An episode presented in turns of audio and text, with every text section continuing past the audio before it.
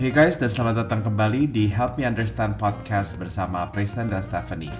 Gue Preston dan hari ini gue sama Steph akan ngobrol dengan Koer Nisa Sri Mumpuni yang merupakan founder dari Kitong Bisa Enterprise, yaitu social enterprise yang berfokus pada pembangunan UKM di Indonesia Timur. Kita ngobrol tentang Papua, yaitu sebenarnya situasi di lapangan seperti apa sih? Orang Papua tuh sebenarnya seperti apa? Dan juga kita ngobrol tentang bagaimana kita bisa bersama membangun Indonesia Timur.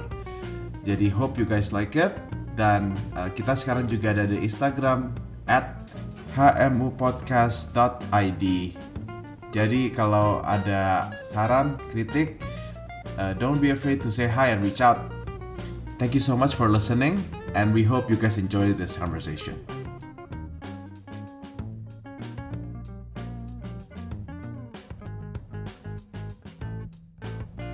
Halo Kak Kairun. Hai, hai. Thank you ya udah ngundang nih. Uh, thank you juga udah uh, sempatin waktu padahal hari ini udah sibuk banget ya tadi ya. Oke, okay, kita kita langsung mulai aja Kak bisa cerita uh, Kak Koirun tuh uh, ya yeah, tell us about yourself. Gimana Kak Koirun tuh uh, bisa terlibat dalam pembangunan daerah-daerah uh, di daerah timur Oke, okay. makasih ya. Uh, nah, uh, cerita dikit nih, uh, mungkin belum banyak yang kenal. Uh, nama saya Koirun Nisa Sri Mumpuni, biasa dipanggil Koirun.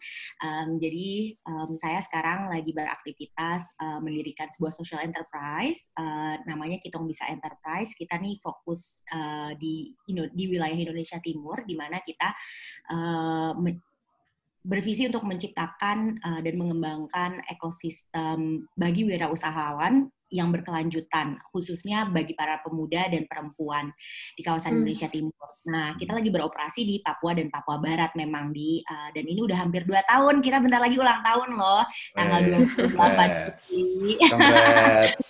Thank you, thank you. Jadi uh, mungkin um, itu aktivitas uh, yang sekarang aku lagi gelutin. Uh, nah, uh, untuk uh, tadi pertanyaannya balik ke pertanyaannya. Um, jadi aku tuh dari kecil udah uh, terbiasa mendengarkan cerita-cerita uh, tentang Indonesia Timur, khususnya Papua. Dulu masih Irian Jaya.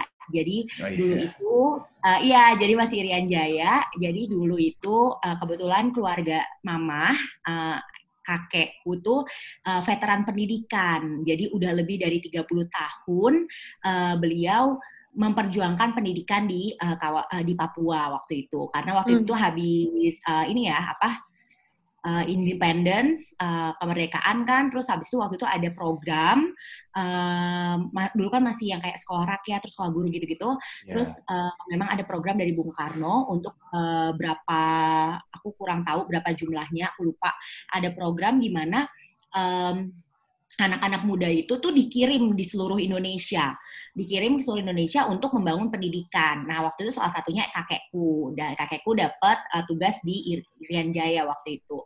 Nah udah 30 tahun lebih lah waktu itu. Jadi uh, uh, apa namanya saudara-saudaraku gitu, uh, om tante gitu banyak yang lahir besar di uh, Papua. Jadi uh, memang sudah terbiasa gitu. Waktu itu umur aku umur dua tahun, dua tahun, aku tuh di Merau, eh, di uh, Wamena juga sempat, uh, tapi nggak ingat ya karena umurnya masih dua tahun, jadi nggak ingat sama sekali keadaan waktu itu, cuma ada foto-fotonya doang. Tapi terus habis itu aku uh, waktu itu mama juga balik ke Jakarta gitu akhirnya. Nah jadi dari kecil sih udah tahu gini dan kita tuh emang tradisinya karena memang udah besar ini di uh, eh, Indonesia di Papua jadi atau Indonesia Timur jadi kita tuh kalau ada tradisi setiap hari Minggu tuh makanannya tuh makanan dari Indonesia Timur dari bubur Manado, uh, papeda, kuah kuning hmm. jadi kayak gitu-gitu jadi kayak ya banget buat banget. ini uh, Iya, coto Makassar gitu-gitu pokoknya. Jadi aku tuh malah kalau misalnya kayak lidah Jawa yang manis-manis gitu nggak terlalu suka gitu. Hmm. Uh, jadi aku yang lebih suka yang pedas, terus habis itu yang kayak uh, pokoknya yang agak timur ketimuran gitu. Nah jadi waktu itu tuh karena udah sering banget uh, denger, dia tuh emang aduh penasaran banget deh, pengen banget ngelakuin uh, pergi ke sana gitu, pengen traveling gitu. Waktu itu uh, belum pernah sempat. Akhirnya waktu pas kuliah S1, kebetulan kuliah S1 satu terus habis itu ketemu sama uh, teman-teman yang dari Indonesia Timur Papua waktu itu terus kok ini apa yang dia omongin kok sama banget, ngena banget gitu loh sama uh, yang diceritain sama mama, sama kakek, nenek gitu. Akhirnya pas lagi itu kebetulan ada turning point in my life waktu itu 2016, akhirnya aku mutusin buat pulang ke Indonesia. Kebetulan papaku tuh uh, meninggal waktu 2016 dan meninggalnya tuh di Raja Ampat waktu pas lagi tugas uh, tugas uh, dinas di Raja Ampat terus meninggal di sana. Jadi makin penasaran karena terakhir-terakhir tuh papa tuh bilang kayak gini, "Oh, papa uh, ini indah banget pokoknya papa bilang. Terus habis itu dan papa uh, dan rencananya tuh memang tahun itu tuh kita liburan ke ke uh, ke, ke ke Papua. Karena pengen uh, apa sih kayak uh, ngelihat lama lah gitu cerita-cerita mama yang lama gitu pengen jalan-jalan bareng. Karena uh, akhirnya tapi nggak kesampaian. Terus habis itu akhirnya oh ini kayaknya emang harus do something nih kayak pengen jadinya dari situ sih on and on 2017 akhirnya aku traveling uh, back and forth uh, ke Papua untuk uh, dialog sih sebenarnya lebih kayak bicara ngobrolin uh, ke teman-teman. Terus habis itu juga waktu itu ada program memang waktu itu kan di NGO juga gitu. Hmm. jadinya di situ sih dari situ akhirnya memang jatuh cinta gitu sama ini sama sama sama sama Indonesia Timur. Jadi aku udah nggak cuma di Papua Barat ya aku atau Papua aku udah di di NTT di mana-mana. Tapi setiap kali ke sana tuh uh, ada beda gitu Uh, hmm. mereka tuh bener-bener yang kayak uh, apa ya open banget sama kita terus habis itu kita tuh bener-bener uh, apa ya kayak keluarga langsung gitu karena aku juga udah pernah ke barat ya ke misalnya ke beberapa yang di Sumatera atau it, beda rasanya gitu jadi hmm. makanya akhirnya jatuh cinta dan akhirnya aku ngerasa oh kayaknya legacy papa legacy-nya uh, kakek tuh perlu dilanjutkan gitu gitu sih hmm. wow thanks so much for sharing um, untuk teman-teman nih yang belum pernah ke Papua atau mungkin punya teman-teman dari Papua, sebenarnya Papua itu seperti apa sih dan orang-orang di sana itu seperti apa? Mungkin kalau bisa di. Hmm, hmm, hmm. Nah Papua itu satu kata, uh, menurut aku tuh beragam, beragam hmm. banget. Jadi uh, sekarang kan kalau dari uh, dari islandnya sendiri udah dibagi dua ya, udah di pemekar, hmm. udah ada pemekaran, jadi uh, Papua Barat dan Papua gitu. Hmm. Uh, jadi kalau secara yang satu, provinsi ya? Ya, secara provinsi. Yang okay, satu yeah. um, apa Jayapura sebagai ibu kota, yang satunya lagi itu uh, Sorong sebagai ibu oh. kota. Eh, sorry, Manokwari, sorry sorry, Manokwari sebagai ibu kota.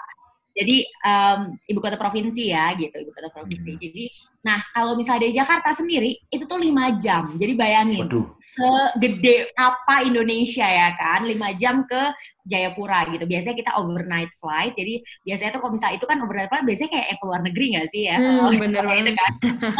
dan ini tuh udah bener-bener deket banget sama, uh, kan kalau misalnya ke Melbourne itu tujuh jam ya, atau hmm. Sydney kan tujuh jam. Jadi bener-bener kayak ke luar negeri sebenarnya. Karena udah udah beda dua jam waktunya, terus habis itu juga emang ini gitu. Gede banget uh, Papua dan Papua itu kalau misalnya dilihat juga memang um, data dari data juga bilangnya itu apa namanya paru-paru terakhir gitu ya, paru-paru terakhir uh, the last lung gitu kan karena emang hutannya tuh banyak masih banyak banget di sana kayak gitu. Terus kalau hmm. misalnya dari Nah, kalau misalnya Papua sendiri itu tuh biasanya kita tuh orang-orang orang-orang di Papua sendiri mem, mem, membagi uh, membagi wilayah mereka tuh uh, ke tujuh wilayah adat gitu. Hmm. Jadi tujuh wilayah adat uh, di mana tuh tergantung daerah juga. Jadi kalau misalnya kadang-kadang tuh mereka tuh ngomongnya lebih ke adat mereka gitu. Eh aku mamta gitu atau uh, uh, pokoknya dia bilang daerah uh, gimana daripada ini. Nah jadi kalau misalnya dari tujuh wilayah adat tuh ada tujuh yang lima itu di Papua provinsi Papua, yang dua itu ada di Papua Barat. Ini beberapa hmm. aja ya. Ada Mamta, Saireri, Animha, uh, Lalago gitu-gitu, uh, terus Mipa, Mepago, terus uh, Dombrai sama Bombrai. Jadi macam-macam dan mereka punya karakteristik yang beda-beda gitu. Hmm. Jadi uh, orang-orang tuh suka bilang kalau misalnya orang gunung dan orang uh, pesisir atau orang pantai kayak gitu. Oh, jadi kayak karena kan kita kepulauan ya, jadi kayak uh, biasanya uh, orang-orang Papua tuh bilang kayak gitu. Nah kalau yang dari pesisir itu yang pantai katanya uh, orangnya lebih lembut gitu. Hmm. Uh, maksudnya cara-cara dia ini. Tapi aku nggak bilang kalau bukan bukannya yang gunung kasar enggak, tapi lebih lebih keras gitu, lebih keras, lebih ini. Tapi kalau misalnya di pesisir, uh, nggak tahu mungkin bawaan angin-angin pantai, aku juga angin-angin.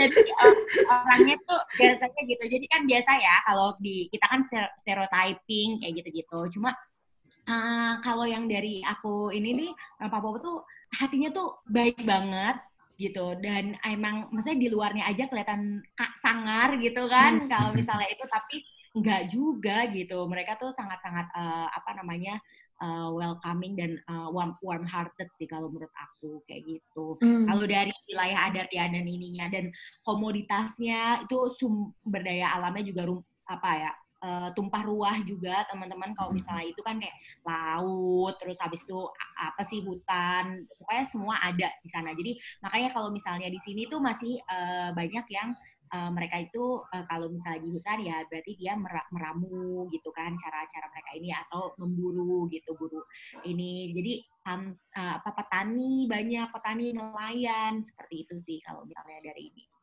kalau misalnya dari ini tapi mas pasti banyak nih yang kayak banyak banyak orang kayak apa tuh uh, ini ya tertinggal ya gimana? Enggak juga gitu. Enggak juga eh, soalnya uh, di kota-kota besar juga udah kayak Jakarta macetnya hmm. ada gitu kan macet. Juga makanannya juga udah beragam banget gitu kan. Terus abis itu juga uh, ya maksudnya terus habis itu juga orang-orang uh, turis-turis juga udah mulai banyak banget gitu. Industrinya juga pesat di beberapa tempat kayak gitu.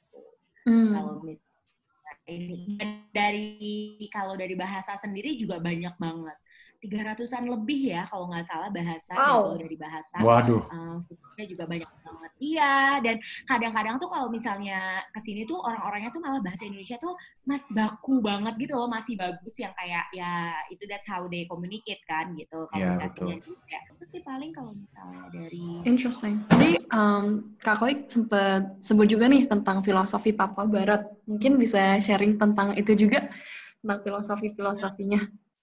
Jadi uh, banyak hal yang aku pelajari di Indonesia Timur ya. Uh, hmm. Satu keberagaman tadi aku juga udah sebut ya kalau misalnya Papua eh, atau Indonesia Timur juga general itu sangat beragam. Beragam itu uh, banyak suku, budaya, uh, apa namanya bahasa tadi aku bilang juga sama hmm. agama. Yang salah satu hal yang bikin aku jadi uh, jatuh cinta juga itu karena toleransinya tinggi banget. Hmm. Jadi kalau misalnya kamu ada satu filosofi uh, kehidupan di uh, salah satu tempat namanya Fak-Fak. Uh, Fak-Fak itu di Papua Barat.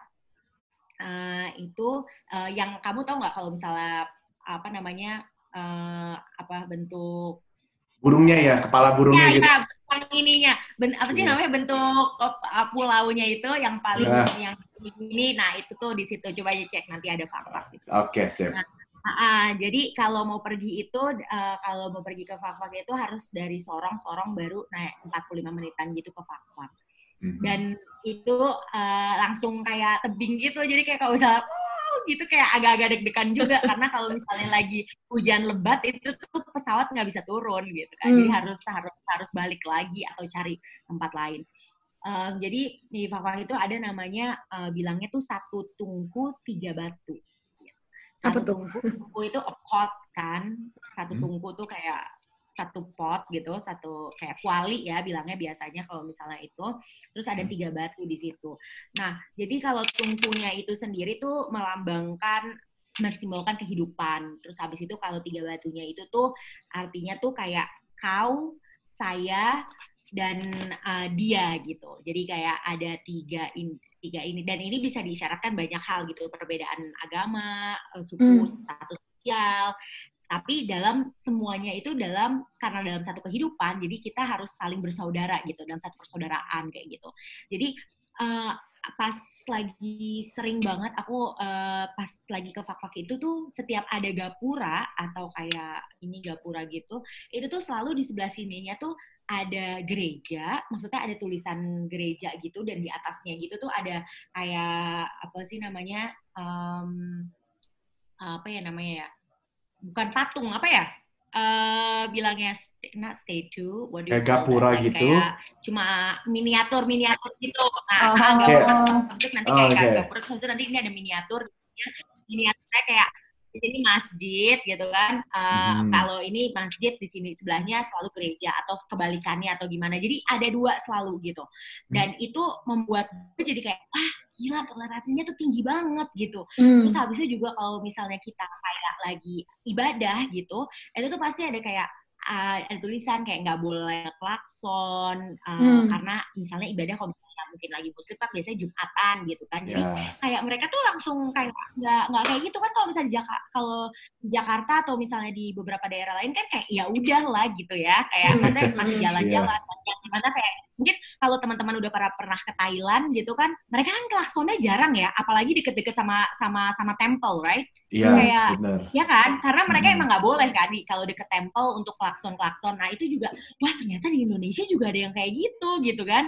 Ya terus habis itu juga itu sih yang gue uh, pelajarin dari hanya nggak hanya keberagaman secara ini uh, emang kata diverse banget dan itu tuh juga uh, toleransinya tuh uh, tinggi banget di Indonesia hmm. Timur hmm. jadi uh, hidup tuh berdampingan banget lah malah satu rumah yang aku tinggalin kan aku biasanya kalau misalnya uh, tinggal di Papua tuh uh, selalu live in ya jadi hmm. uh, hidup di masyarakat nah itu tuh satu tempat tuh kayak waktu itu aku ingat banget pertama kali ke Fak-Fak itu aku lagi puasa jadi bulan puasa nah itu tuh tantenya itu tuh uh, Nasrani gitu tantenya hmm. Nasrani tapi yang buatin kita makan buatin kita sahur tapi oh. sepupunya itu yang aku mana itu tuh hmm. Muslim gitu jadi kayak ah, apa namanya ya udah gitu kita makan buat, buat apa namanya sahur gitu uh, yang masakin tuh tantenya gitu jadi aku belajar di situ tuh kayak perbedaan malah bikin kita tuh jadi satu gitu loh pada saat hmm. itu. Nah banyak deh pokoknya kalau nggak hanya itu ya, aku tuh belajar nggak cuma di Papua tapi aku waktu itu sempat di NTT juga. Aku belajar uh, di NTT tuh juga sama. Yang aku tempatin tuh dia Katolik, terus aku Muslim. Uh, hmm. Dan karena tapi mereka tahu kan karena aku ini, jadi kayak mereka malah yang kayak uh, ngejaga banget gitu loh yang kayak hmm. uh, waktu itu aku lagi ada upacara adat juga waktu itu Uh, jadi um, ada makan babi gitu kan, lagi bikin bikin potong babi, terus habis itu ada juga yang di sebelah sana potongnya kambing.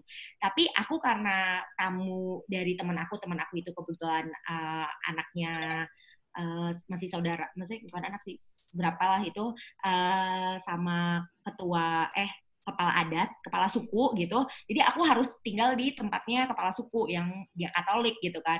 Tapi yeah. kayak mereka tuh bener-bener yang kayak duh jangan lewat situ jangan lewat situ lagi makan babi kayak uh, mereka tuh kayak bener-bener aku kayak nggak apa-apa nggak apa-apa uh, makan aja nggak apa-apa aku maksudnya kayak mereka tuh sangat sangat sangat sangat toleransinya tinggi banget mm. yang never I actually kayak encounter kalau aku lagi di uh, daerah lainnya gitu di pulau di Indonesia gitu. That's really amazing. Iya. Yeah. Yeah, so you guys should come ya, kalau misalnya. Abis abis abis sudah lockdownnya selesai deh ya. Iya, COVID selesai beneran serius uh, toleransinya tinggi banget. Hmm. hmm. Oke, okay, jadi kan kita lihat ini kan apa da, da, uh, yang dari pengalaman kakak uh, di hmm. Papua selama ini gitu kan, dan kita lihat di media kayaknya Papua tuh kadang-kadang topiknya kontroversial banget. Nah ini kenapa beda ya maksudnya apa yang kenapa Papua tuh jadi kontroversi banget kalau di kalau di kita ini yang nggak pernah ke sana atau nggak pernah tahu dengar gitu. Karena uh, gini ya, kalau misalnya dari kontroversi your things, pastinya uh, beberapa isu kan memang uh, bisa jadi kontroversial gitu kan, apalagi uh, memang uh, keadaan keadaan apa ya kepahaman masyarakat dan juga ini tuh um, maksudnya orang tuh kan pasti punya perspektif sendiri seperti itu. Jadi uh, ini kan kalau misalnya apa sebenarnya benar-benar tergantung perspektif sih ngelihatnya. Kalau misalnya yang tadi kamu bilang kan benar-benar yang kayak base-nya media dan politik sebenarnya yang membuat itu tuh jadinya um, kontroversi gitu untuk sekarang. Hmm. Mungkin isu-isu yang kemarin-kemarin yang sudah terjadi gitu. Uh, dan uh, memang kalau misalnya secara apa gamblang memang Indonesia masyarakatnya masih belum nggak uh, semua gitu kan. Kita ada 200 berapa? Sih sekarang 260 ribu juta eh 260 juta ribu. Berapa sih? Kita sekarang berapa sih? 270 juta ribu. Pokoknya sekian ya, sekian, banyak sekian gitu lah. ya. ribu juta ribu lagi. Apa sih gue? 200 ya itu uh, itu kan pasti uh, half of it itu emang masih pendidikannya kurang gitu, ya kurang. Terus habisnya kita memang harus banyak lagi lebih diedukasi tentang perbedaan gitu, tentang perbedaan dan malah perbedaan itu uh, yang bikin kita united gitu. Nah makanya ini kan sebenarnya kan uh, landasan-landasan dari Indonesia gitu kan, uh, United University gitu-gitu. Cuma memang belum secara praktikal aja dilakukan seperti itu sih kalau misalnya menurut aku sih kalau misalnya ini dan uh, buat aku sendiri. Um, sepa, uh, ter, uh, dari perspektif aku dan kapasitas aku, uh, aku melihat uh, banyak sekali ruang buat uh, aku bisa uh, berkontribusi gitu hmm. kan uh, di, di Indonesia Timur. Jadi itulah yang aku kerjain kayak gitu. Jadi uh, karena itu dan aku ya memang hati aku tuh untuk ya udah memang uh, apa ya bekerja uh, bekerja dan mengembangkan uh, Indonesia Timur seperti itu sih kalau misalnya dari aku. Awesome. Mungkin kita bisa ngomongin lebih lanjut tentang itu nih, kayak um, in terms of contribution sebagai anak-anak muda di Indonesia sekarang, apa sih yang bisa kita lakukan um, in regards to being more open-minded and being more accepting and understanding? Um, kalau dari media aja kan itu kayaknya satu pihak ya gitu kan. Maksudnya juga ini. Jadi uh, as a as a yang um, apa youth gitu kita kita juga harus benar-benar uh, lebih lebih cermat lebih uh, lebih uh, smart lagi buat uh, nyaring informasi gitu nyaring informasi. Terus kita uh, sebagai yang di luar uh, jangan hanya reaktif terhadap uh, ini tapi juga uh, uh, put more like uh, uh, concrete contributions gitu. Kayak misalnya uh, ya apa uh, uh, kalau misalnya ngomongin ini misalnya kita kamu di di di apa namanya di uh, di Jak Jakarta atau di mana pun kamu berada terus habis itu karena emang kamu care enough for uh, for this issue uh, go go go to uh, some platform gitu yang lagi ngomongin itu jadi kalian bisa dapat banyak informasi juga kan yang lebih hmm. informatif yang kamunya juga sendiri jadinya bisa uh, lebih memilah gitu dan lebih lebih ini gitu sih kalau misalnya itu dan uh, uh, visit karena kan banyak yang bilang tak kenal maka tak sayang gitu mungkin hmm. lebih banget orang-orang di di sekarang ini anak-anak muda kalau misalnya itu ya belum kenal gitu belum kenal makanya ya belum sayang kayak gitu hmm.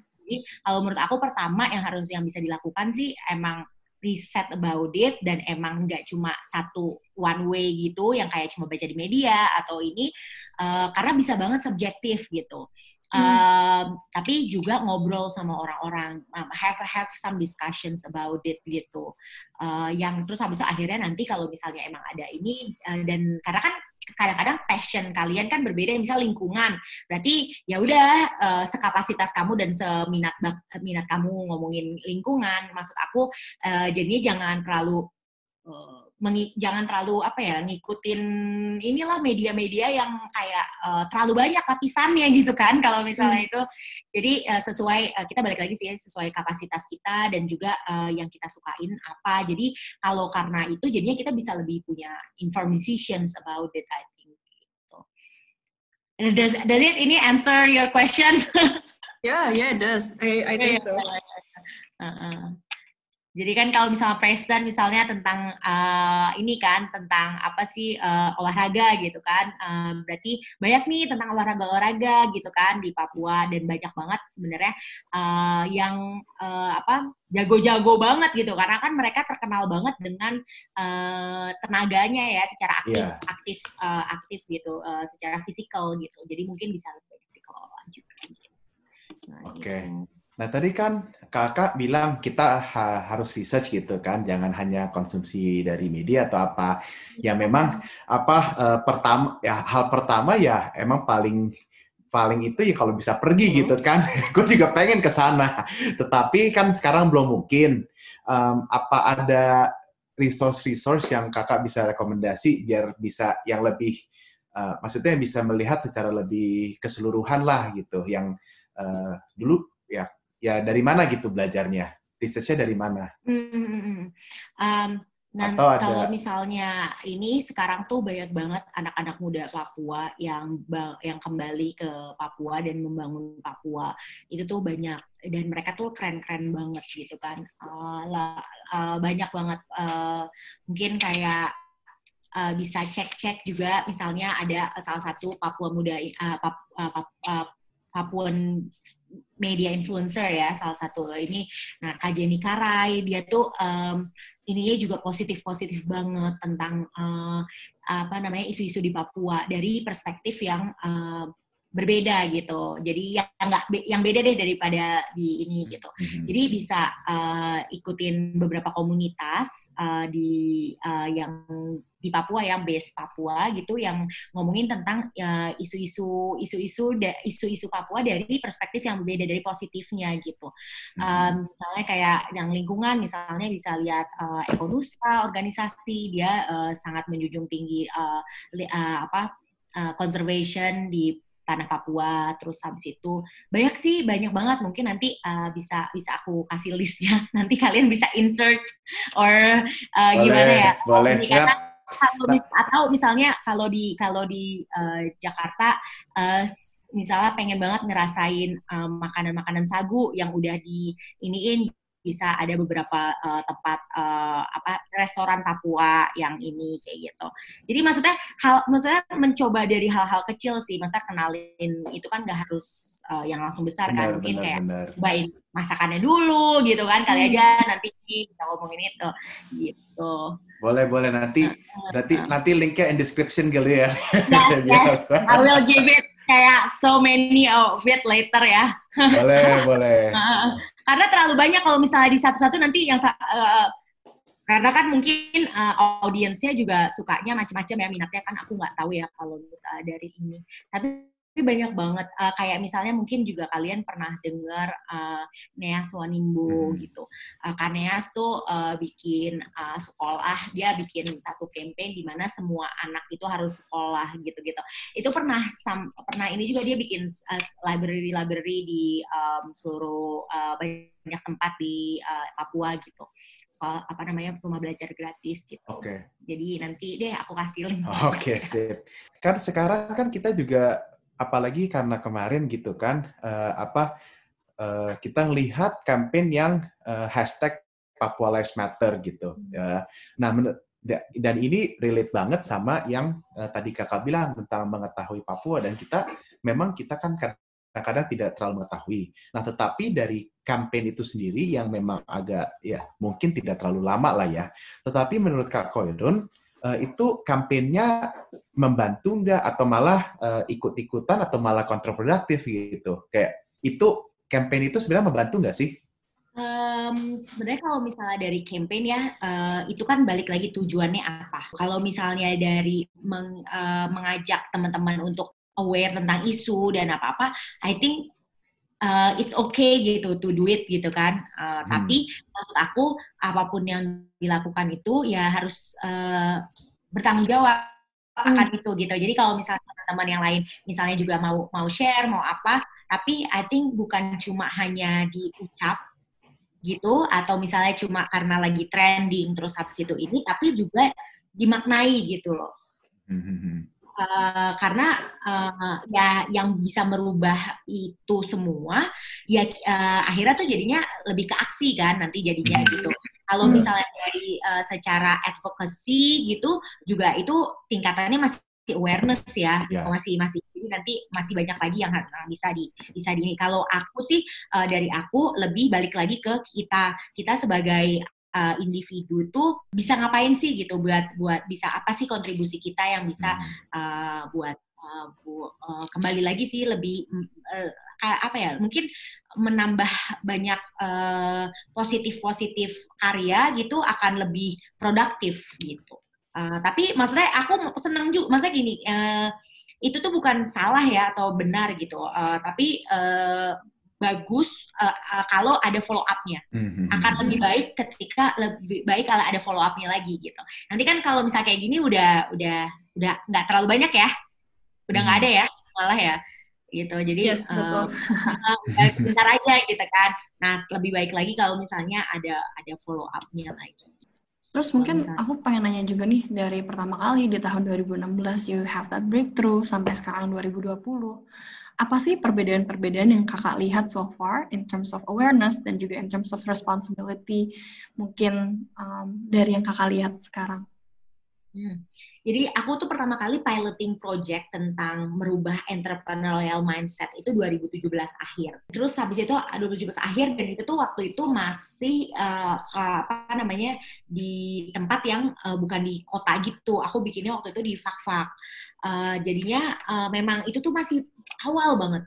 Dan mereka tuh masih yang kayak uh, ya Allah kak, aku belajar kayak gini tuh bersemester-semester ternyata kayak gini gitu. Dalam tiga hari tuh aku Hmm. ngerti gitu loh gitu. Kayak bisnis model kanvas gitu.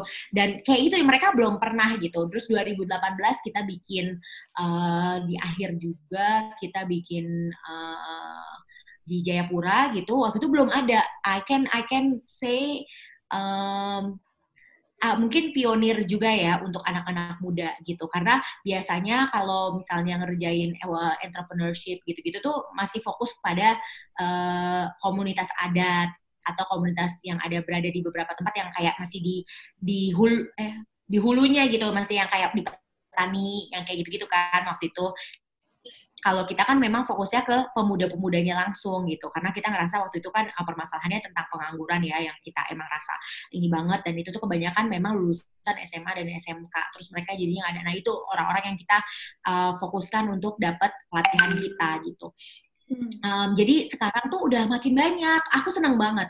Uh, 2019 aku lihat ada newcomers sebuah um, NGO yang ngelakuin uh, program uh, juga. Uh, terus habis itu ada, maksudnya yang lebih fokus ke pemuda-pemuda yang produktif gitu. Jadi kayak senang sih banyak banget. Dan sekarang tuh udah banyak banget uh, anak-anak muda ber uh, wirausaha sekarang. Hmm. Terus jadinya sekarang tuh udah jadi kayak keren gitu loh. Sekarang tuh udah yang kayak I think growth-nya tuh signifikan banget, apalagi di uh, kota uh, Jayapura ya, Iya, dan iya. uh, di mana yang aku emang based in. Interesting. Kota kota besar.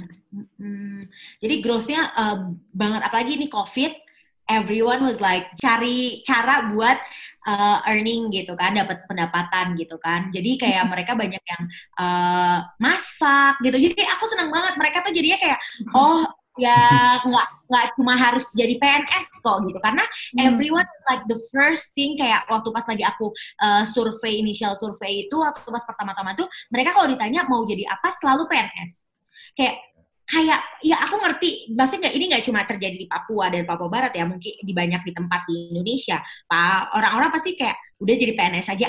Ayah ibunya aja pasti kayak nyuruhnya PNS aja biar kayak lebih apa ya menjanjikan mungkin ya. Karena kan sampai tua juga nanti dapat pensiunan dan lain-lain gitu kan.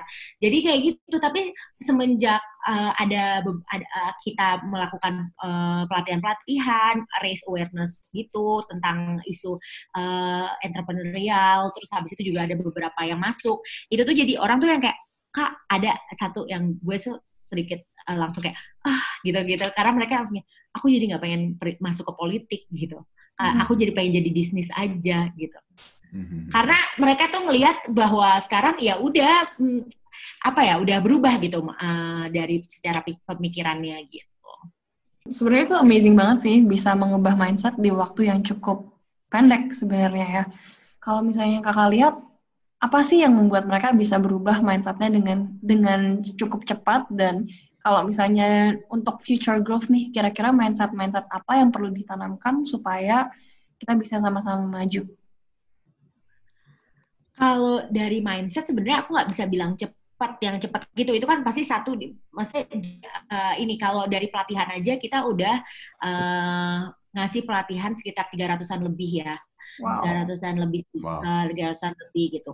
Um, nggak semuanya berhasil gitu kan juga Hmm. maksudnya nggak bukan nggak berhasil sih, tapi maksudnya lebih yang kayak nggak semuanya uh, uh, sekarang berpo, uh, jadi jadi wirausahawan gitu kan juga nggak karena kan masih banyak teman-teman yang uh, kita kan uh, masih di ranah SMA kelas tiga. waktu itu kita di SMK kelas 3 di akhir-akhir lah pas dia mau lulus gitu-gitu. Jadi masih banyak yang teman-teman masih lagi kuliah dan lain-lain gitu.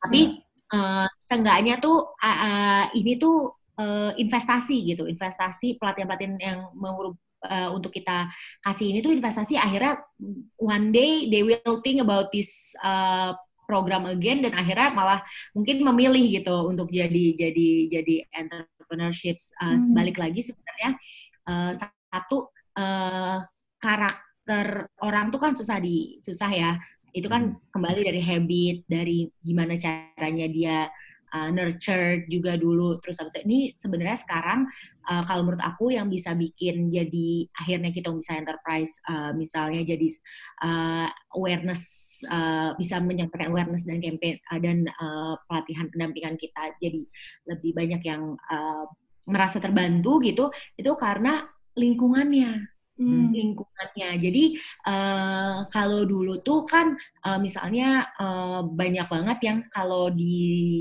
pendampingan-pendampingan UMKM gitu-gitu tuh misalnya uh, ngerjain sendiri-sendiri gitu loh. Dinas ini ngerjain sendiri ini ngerjain sendiri semua ngerjain sendiri gitu kan. Nggak ada secara yang terintegrasi.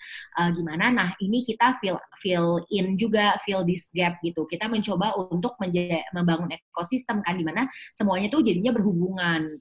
Nah hmm. ini yang kita lagi garap yang kita lagi lakukan dan semoga uh, ini karena akhirnya banyak banget lokal-lokal yang sebenarnya tuh mereka tuh punya banyak potensi yang belum di um, apa ya lokal lokal actor gitu yang belum ini belum di apa ya di reach out gitu nah sekarang hmm. bisa enterprise itu menjadi wadah di mana kita reach out semua gitu mau kamu uh, siapa pun itu gitu dinas atau apa ya kita mencoba reach out mereka ketika mereka kayak akhirnya masih mau sendiri atau gimana uh, ya ya terus balik lagi kan ini tapi uh, kita yeah. menjadi sebuah uh, social enterprise yang uh, mencoba untuk tidak menjadi egois karena uh, kita, dan mencoba untuk membuat uh, teman-teman di Indonesia Timur ini sebagai subjek perubahan. Jadi hmm. mereka lah yang bisa merubah mereka, bukan kita uh, yang merasa mereka itu uh, harus diubah gitu.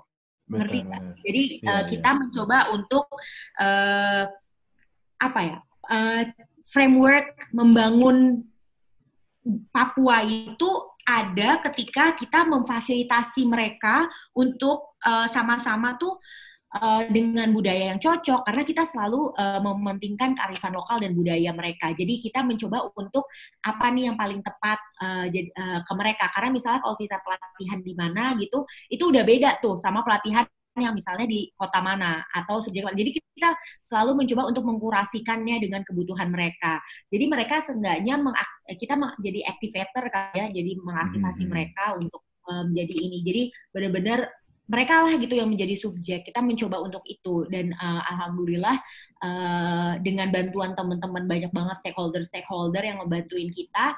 Mudah-mudahan ini tuh jadinya snowballing effect sih gitu. Hmm dalam skala besarnya ya uh, apa sih tantangan-tantangan yang khusus dialami orang Papua apalagi uh, mindsetnya memang sudah berubah dan ba bagus sekali gitu kan. Tetapi tantangan-tantangan eksternal apa sih gitu? Jadi ya jadi kita tahu lah keadaan di lapangan itu sebenarnya seperti apa.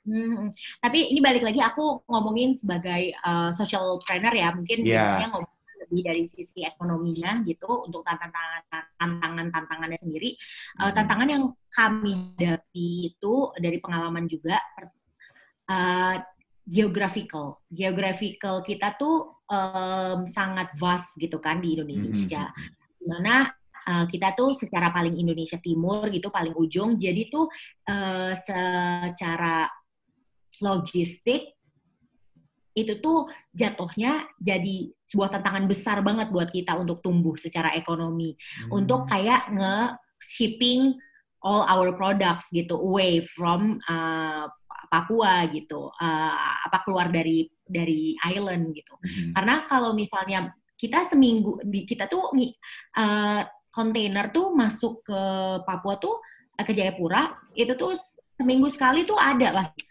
sekali itu kontainer barang tuh pasti ada gitu. Tapi hmm. buat nerbangin barang dari Papua ke Jawa itu tuh lama banget, kontainernya nggak full. Hmm. Gitu. gitu. Jadi makanya karena nggak full, jadinya tuh jauh dua kali lipat harganya gitu kalau ngeluarin barang dari uh, Jayapura gitu. Jadi lebih murah orang-orang tuh ya udah supply-nya tuh dari dari Surabaya, dari hmm. Jakarta. Kayak secara ini basicnya emang ini. Jadi kalau ngeluarin tuh jadi kayak dua kali lipat gitu. Nah, itu yang bikin jadinya agak susah buat kita nih misalnya punya barang uh, dan maksudnya kan kita UMKM ya gitu kan yeah. kebanyakan uh, kalau misalnya kalian ini kan se UMKM itu kan uh, menyerap uh, pekerja paling tinggi secara ininya terus habis itu juga secara ekonomi dia penyumbang penyumbang ekonomi uh, penopang lah backbone-nya ekonomi di Indonesia gitu. Nah, hmm. tapi um, kita ini tuh nggak bisa pemasaran sih yang paling tantangan untuk ini logistik itu pemasaran itu. Jadi kayak nggak bisa keluar karena uh, jadi lebih mahal. Jadi makanya harganya kalau misalnya itu jadi premium gitu. Kita nggak bisa yeah. ngalahin pasar di di Jawa gitu. Padahal kita punya produk-produk yang bagus banget gitu. Cuma jadinya akhirnya produk-produk yang kita ini jadinya kita kirimnya raw atau hmm. uh, mentahannya aja. Karena kalau udah kita bikin di sini jadinya harganya tuh jadi nggak kompetitif kayak gitu. Jadi banyak banget malah sayang kebetul. Uh, inilah yang kayak kita tuh pengen banget meng uh, sama teman-teman yang pelaku-pelaku usaha gitu juga mempush gitu loh, mengepush uh, apa pemerintah untuk uh, mungkin bisa punya satu jalur di mana untuk UMKM UMKM itu tuh jadi harganya tuh lebih murah atau gimana untuk shipping kayak gitu dan lain-lain. Karena kalau shipping pastinya kita akhirnya pilih pesawat daripada pilih uh, kapal kan gitu. Nah, benar, juga lumayan. Jadi itu logis tantangan terbesar buat masalah ekonomi sih uh, untuk sekarang uh, kalau misalnya untuk untuk uh, pebisnis UMKM UMKM itu satu uh, di mana logistik dari Papua secara general tuh memang lebih sulit keluar dari ini. Uh, kedua mungkin juga um, ini ya apa namanya uh, pendidikan kayaknya untuk SDM karena aku ngelihat orang-orang di sini tuh mau dan bisa gitu. Hmm. Tapi fasilitas yang belum uh, bisa uh, menja menunjang menunjang uh, kemauan uh, mereka gitu. Jadi uh, kayak misalnya nih COVID ya, uh, COVID sekarang gitu. Berapa orang sih yang akhirnya mereka sekolah online gitu? Maksudnya gitu kan secara ini ya, mungkin ya di, di di Jakarta mungkin atau di mana ya mereka orang tuanya sangat ini jadi mereka uh, ini gitu. Jadi maksudnya uh, agak sedih juga sih malah jadinya tuh um, sesaat itu kayak eh, nggak uh, pendidikannya maksudnya jadinya nggak nggak uh, apa ya terus ini lagi gitu secara uh, ini. Tapi Uh, mungkin mungkin bukan itu gitu. Mungkin maksudnya uh, bisa dikaji lagi sih untuk apa yang bisa dilakukan secara pendidikan. Mungkin lebih pendidikannya lebih banyak yang harusnya lebih menjawab kebutuhan lokality kontekstual harus kontekstual gitu. Nggak yang melulu melulu harus ke, apa ngikutin barat gitu atau ini gitu sih kalau ini Pak, dua sih yang paling kalau menurut aku untuk jadi landasan ini kalau misalnya itu udah pendidikan sudah ini sumber daya manusianya, terus habisnya juga logistik ini secara secara ini bisa growth-nya bisa gede banget sih. Soalnya kan Papua kaya banget gitu sumber daya alamnya. Hmm. Wow, thanks so much for sharing. And mungkin bisa apa ya expand on sebenarnya value dari diversity itu apa sih dan apa sih yang nggak bisa kita dapatkan tanpa adanya diversity dan mungkin juga apa sih our part in bridging the diversity gap dan apa beberapa cara-cara yang kakak sudah lakukan yang mungkin bisa dilakukan oleh lebih banyak pemuda-pemuda um, di Indonesia ini. Hmm, so the question is, so, first question yang satu, uh, value dari diversity itu apa? Um, okay. Apa yang tidak bisa kita uh, capai tanpa adanya diversity tadi? Dan yang kedua nanti aku nyusul aja. Oke deh. Um, value diversity. Uh, um, apa ya? Ini ini banget ya, laden banget nih aku jadi. uh, ini apa namanya berat banget nih Steph uh, pertanyaannya uh, philosophical ya jatuhnya ya. nggak nggak bercanda. Jadi kalau misalnya um, nih uh, ke ke diversity kalau kita kalau kita nggak uh, punya apa keberagaman gitu sih sebenarnya kita jadinya uh, bukan Indonesia kali ya atau bukan jadinya tuh kita nggak utuh gitu loh secara hmm. secara secara sosial makhluk sosial menurut aku. Karena kan makhluk sosial itu kan uh, kita nggak uh, uh, bisa hidup sendiri. Kita butuh butuh orang lain. Maksudnya di keluarga aja gitu kan sama adik aja kita tuh beda gitu loh.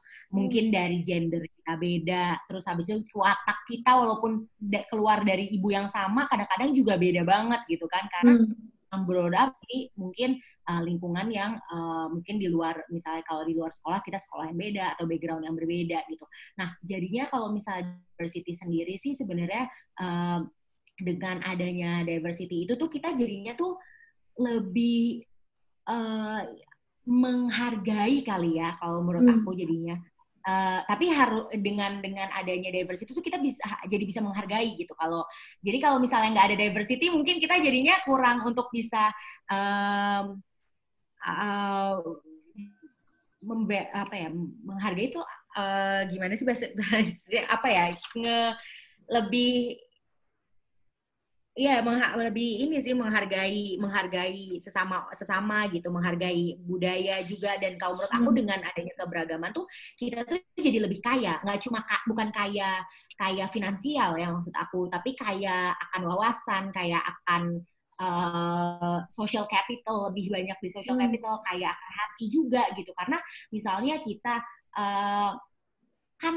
uh, banyak sekali banyak sekali di luar sana misalnya kalau misalnya um, untuk misalnya aku aku kan secara agama misalnya ya aku muslim gitu uh, tapi uh, dan se, ini uh, secara ini kan kita makhluk ini kan selalu mencari-cari uh, ini ya itu tuh udah fitrah kita gitu mencari-cari Tuhan kita tuh uh, siapa gitu kan kalau misalnya ini nah itu tuh dengan banyaknya keberagaman tuh buat kita tuh jadinya lebih yakin gitu dengan apa apa apa decision kita in life sih kalau menurut aku kalau misalnya kita cuma satu satu perspektif atau ini tuh malah jadinya tuh um, I think malah kita hmm. jadinya sombong kali ya uh, hmm. jadi lebih kayak ini kayak gitu sih paling kalau misalnya jadi malah keberagaman itu dan kalau menurut aku harus bersyukur banyak sih di, di, di Indonesia apalagi uh, ini karena nggak uh, semua tempat punya seberagam kita gitu loh secara ya, budaya suku budaya suku um, uh, agama gitu kan. Siapa sih di coba negara mana yang uh, lima uh, kita nge-celebrate nge uh, lima lima apa uh, hari raya gitu kan? Hmm, hmm. Cuma Indonesia kayaknya yang libur terus ya nggak kan? Nah mungkin kalau misalnya secara ini kalau ya sih buat teman-teman mungkin kalau misalnya itu apa sih Rowan? Eh kamu kok kalau kita nggak beragam kita nggak libur loh nih. nggak lah bercanda kalau misalnya itunya ya. Jadi uh, malah kita tuh jadinya lebih lebih lebih ini sih uh, sebagai uh, seba, seba, semakin beragam tuh kita semakin belajar buat uh, rendah lebih grounded kali ya jadi lebih rendah hati. Itu sih yang kalau menurut aku ya keberagaman tuh bikin kita jadi grounded. Hmm. value-nya tuh ada di situ kayak kita tuh jadi lebih lebih banyak rendah hati gitu. Oh ternyata banyak banget loh di luar sana yang yang ini lebih lebih dari kita gitu. Uh, ini maksudnya kalau uh, aku nggak bilang ada yang mungkin ya yang monoculture banget mungkin ya uh, di negara mana gitu kan. Itu kan jadinya ya ya gitu gitu kan. Misalnya adidaya yang rasa paling hebat ya udah gitu aja gitu. Dapat tapi kalau kita tuh menurut aku dengan keberagaman tuh kita bisa lebih respect each uh, respect hmm. each uh, of of us gitu yang being yang ada di situ gitu gitu sih itu mungkin jadi lebih grounded ya orang-orang tuh kalau misalnya ini dan lebih kaya kayak akan akan akan hati dan ininya sih uh, wawasan kalau misalnya uh, keberagaman. Tapi pokoknya kalian kalau misalnya belum ke Indonesia Timur biar ini itu tuh bener-bener deh nggak nyesel nggak bakal nyesel. Indonesia tuh ternyata gede banget gitu kan jadi harus harus ini. Untuk untuk teman-teman yang itu travel Alright, sounds good. Thanks for sharing that.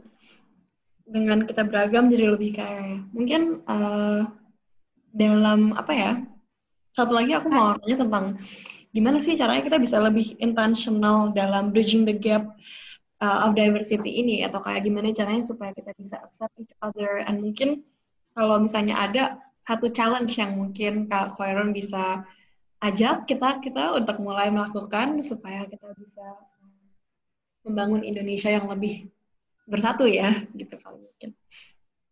Uh, don't don't judge uh, the book by the cover lah gitu.